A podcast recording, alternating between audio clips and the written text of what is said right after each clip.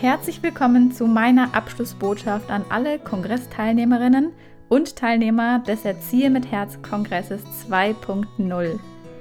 Ich bin Marina Hoffmann, die Kongressveranstalterin, und ich möchte mich mit ein paar besonderen letzten Worten an dich wenden. Du hast es geschafft. und ganz ehrlich, es war so eine intensive Woche. Zumindest für mich. Eine Achterbahn der Gefühle. Und vielleicht ging es dir ja auch ähnlich. Und ich habe mir gedacht, dir mit dieser Abschlussbotschaft ein bisschen Einblick zu geben, was so passiert ist bei mir und was ich auch so von euch mitbekommen habe und wie es auch nun weitergehen kann. Als allererstes möchte ich sagen, danke, danke, danke an jeden, der mir ein Feedback geschickt hat. Danke für die tiefen Einblicke in euer Leben, für euer offenes Herz und dass ihr euch mir auch so verletzlich zeigt. Also ich bin wirklich bewegt und ich kann es kaum beschreiben, wie ich mich dadurch mit euch verbunden fühle, obwohl wir uns ja noch nie gesehen haben. Ein paar Sprecher haben mir auch zurückgemeldet, dass sie an ihrem Interviewtag so tolle und liebe Dankesnachrichten erhalten haben auf zum Beispiel Instagram. Und eine dieser Sprecherinnen sagte mir, das ist nicht selbstverständlich, Marina. Du hast wirklich eine mega tolle Community ach, da war also so eine große Freude bei mir und Dankbarkeit über, über euch und über das ganze Feedback, aber gleichzeitig auch eine Anspannung. Wird es diesmal alles mit der Technik klappen? Kommen die E-Mails auch an oder ja, landen sie nicht immer direkt im Spam und werden nicht gefunden, wie bei den, beim letzten Kongress? Sind die Themen ansprechend für euch? In einigen Interviews zeigen sich die Sprecher auch wirklich sehr verletzlich. Und auch ich habe versucht, euch so nah wie möglich zu kommen in all diesen Interviews. Und dann war natürlich meine Frage im Hinterkopf, kommt es verständlich rüber? Können die Teilnehmer etwas davon in den Alltag mitnehmen? Und als dann die vielen inhaltlichen Fragen kamen, per E-Mail zum Beispiel, ähm, was man zum Beispiel machen kann, wenn das Kind nicht hört oder wenn die Geschwister sich gegenseitig schlagen. Da hatte ich nochmal das Bedürfnis, mein Kongresspaket zu erweitern, damit der Ansatz nicht missverstanden wird und auch praktisch ja etwas greifbarer wird. Und ich möchte so sehr, dass du nicht nur so ein winziges Puzzlestück für dich mitnimmst, auch wenn das auch schon schön äh, und gut ist, sondern dass du das ganze Bild noch besser verstehst damit es eben nicht irgendwie falsch angewandt wird und es dann irgendwie als ja, laissez-faire Erziehung endet. Übrigens, in dem allerletzten Interview mit meinem Mann hat er gesagt, dass äh, seine Mutter ihm ähm, irgendwie diese, dieses Vertrauen und die Freiheit geschenkt hat, ähm, sein Fernseher selbstständig ausmachen zu können.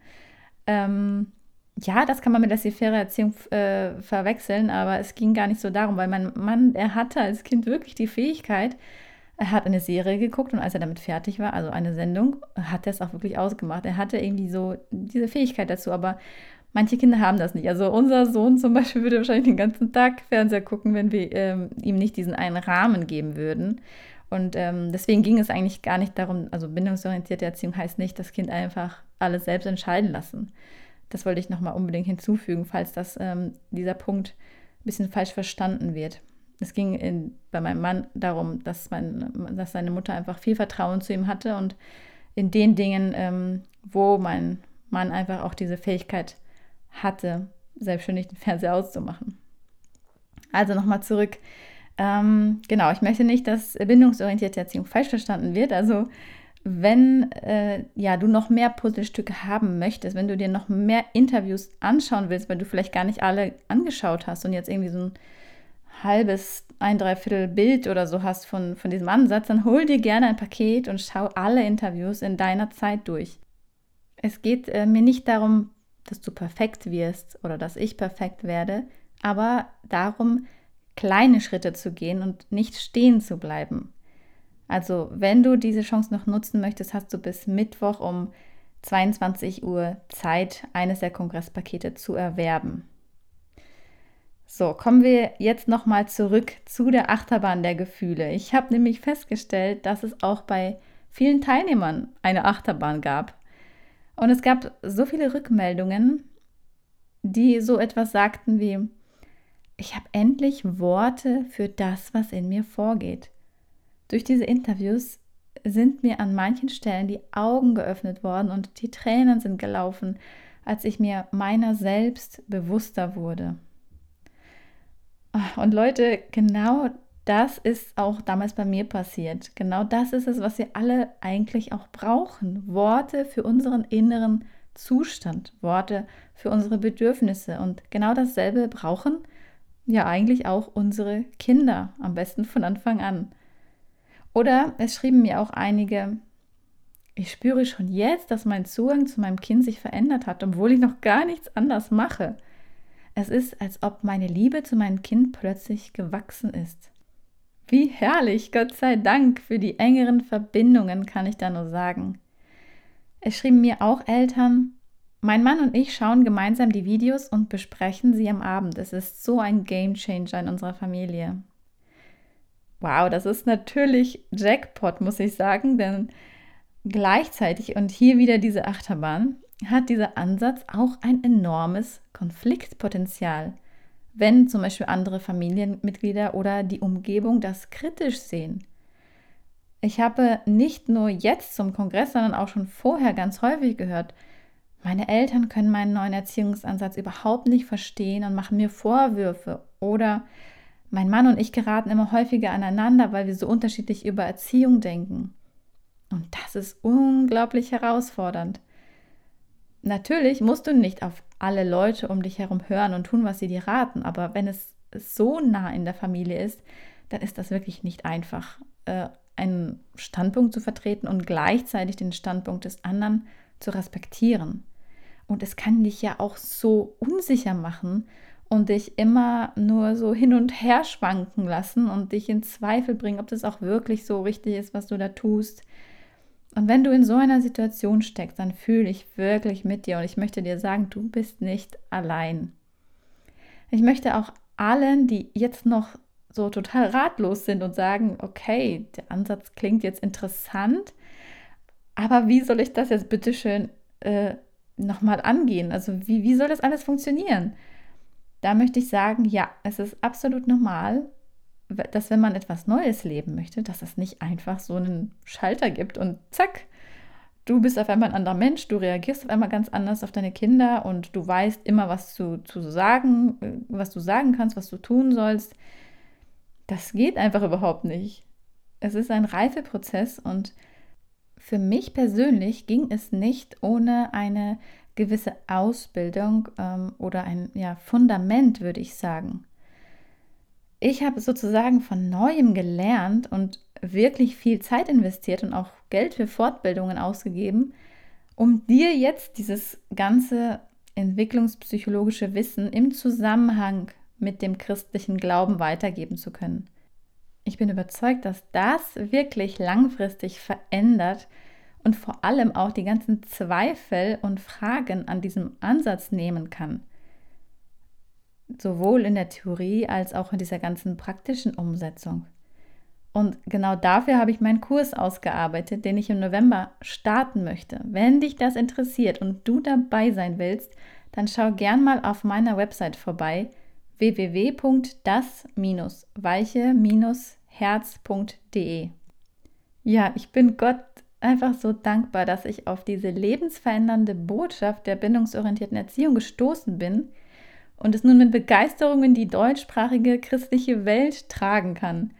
Also für mich ist ganz klar, dass nicht ich das mache, sondern dass Gottes Geist und seine bedingungslose Liebe die Kraft dahinter sind und damit auch wirklich Menschenleben und Familien verändert werden. Und das auch nicht nur in Deutschland, Schweiz und Österreich. Mir haben nämlich auch Teilnehmer aus den verschiedensten Ländern der Welt geschrieben. Von Peru, Ecuador, Bolivien, USA, Kanada bis nach Afrika. Wenn du in einem Land sitzt, ähm, das ich noch nicht aufgezählt habe, schreib mir doch gerne mal eine E-Mail. Mich würde das mal total interessieren, von wo aus noch Teilnehmer teilgenommen haben. Und dann gibt es noch einen Punkt, der für mich so unglaublich krass ist und der in mir sowohl Freude als auch etwas Angst oder zumindest Respekt auslöst. Der Kongress hat nicht nur die verschiedensten Länder erreicht, sondern er hat die verschiedensten Denominationen erreicht. Also sowohl die Kongresssprecher waren aus den unterschiedlichsten Glaubensrichtungen als auch die Teilnehmer.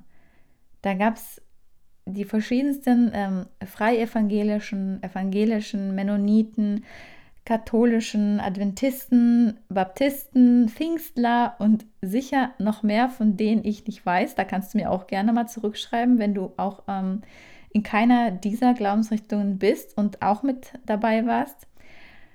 Und äh, vor diesem Ganzen, da habe ich wirklich irgendwie Respekt vor, weil es an vielen Stellen auch viele Mauern gibt, viel Verurteilungen den andersdenkenden Christen gegenüber. Und wenn ich versuche, euch den bindungsorientierten Ansatz im christlichen Kontext nahezubringen, dann kommt ja jeder von euch eigentlich aus einer ganz anderen Ecke und vielleicht auch ganz anderen Interpretationsweise der Bibel, mit einem ganz unterschiedlichen Verständnis über Lebensstil und Erziehung. Dann sind die einen eher liberal, die anderen eher konservativ und so weiter. Und ich weiß, dass ich da auch nicht jedem gerecht werden kann. Was ich aber eigentlich auch nicht möchte. Ich möchte eigentlich dir einen Impuls geben und einen neuen Blickwinkel, damit du dann aus von dem Platz, wo du gerade bist, in der Gemeinde, wo du bist, dann für dich weiterdenken kannst und es in deine Gemeinde weitertragen kannst. Ich sehe neben diesem Respekt, den ich davor habe, auch so ein heftiges Potenzial in diesem Projekt. Ich persönlich glaube und bete, dass dieses Thema der bindungsorientierten Erziehung eine langfristige Reform, eine Veränderung in all diesen Gemeinden bringen kann. Und ja, ich glaube, vielleicht rüttele ich auch an der einen oder anderen äh, Säule, was manche so für richtig und christlich oder biblisch halten zum Thema Erziehung. Und ich rüttle daran, weil ich denke, dass es an vielen Stellen auch sinnvoll ist, Dinge zu hinterfragen und auch für sich neu zu klären. Und ähm, ja, wie, wie ich im aller, allerersten äh, Kongressinterview gesagt habe, ich glaube nicht daran, dass diese Erziehung neu ist und neu ausgedacht, eine neue Idee, sondern dass es etwas ist, was da war, aber lange verschüttet war. Und ich bin wirklich berührt davon, wie viele Menschen das wiederentdecken. Und ich bin auch bewegt, dass bei diesen Kongressen Sprecher aus verschiedensten Glaubensrichtungen zusammengekommen sind, die alle eine gemeinsame Vision haben, nämlich die Herzen der Eltern wieder zu ihren Kindern hinzuwenden. Und ich merke, dass es der Geist Gottes ist, der uns zusammenbringt. Und das ist stark. Und das bewegt mich unglaublich. Wenn du Teil dieser Bewegung sein möchtest und noch mehr lernen möchtest, noch tiefer verstehen willst, dann bist du herzlich willkommen in der Erziehe mit Herz Community. Bleib gerne mit mir verbunden über Instagram, wo ich unsere Reiseerlebnisse teile und immer wieder Impulse gebe, wie bindungsorientiert bei uns praktisch aussieht. Hör auch gern in meinen Podcast rein, Das weiche Herz, wo ich auch über meine innere Reise zur bindungsorientierten Erziehung erzähle und was es noch so alles in mir verändert hat. Und schau auch gerne mal äh, Mitte Oktober in dein E-Mail-Postfach. Da habe ich nämlich schon einige sehr schöne Sachen für dich vorbereitet, die du nicht verpassen solltest. Ich weiß noch nicht, wann es einen nächsten Erzähl mit Herz Kongress geben wird. Wir sind gerade am Anfang unserer Reise. Was ich nämlich jetzt eigentlich möchte, ist meinen Fokus auf den Erzähl mit Herz Online-Kurs zu legen. Das wird ein 15-wöchiges Programm, in dem du wirklich Transformation erleben wirst, in dem du in so eine Tiefe in deinem Verständnis kommen wirst über dein Kind, über dich, äh, ja, über Beziehung allgemein. Und dazu möchte ich dich einladen, dass es nicht bei dem Kongress einfach bleibt, sondern dass wir einen längeren Weg zusammen gehen, wenn du das möchtest. So, und jetzt verabschiede ich mich von dir. Wünsche dir alles Gute für deine Familie, für dein Leben, für dein Herz, deine Beziehung mit Gott. Bleib in Verbindung. Und vielleicht bis sehr bald. Deine Marina.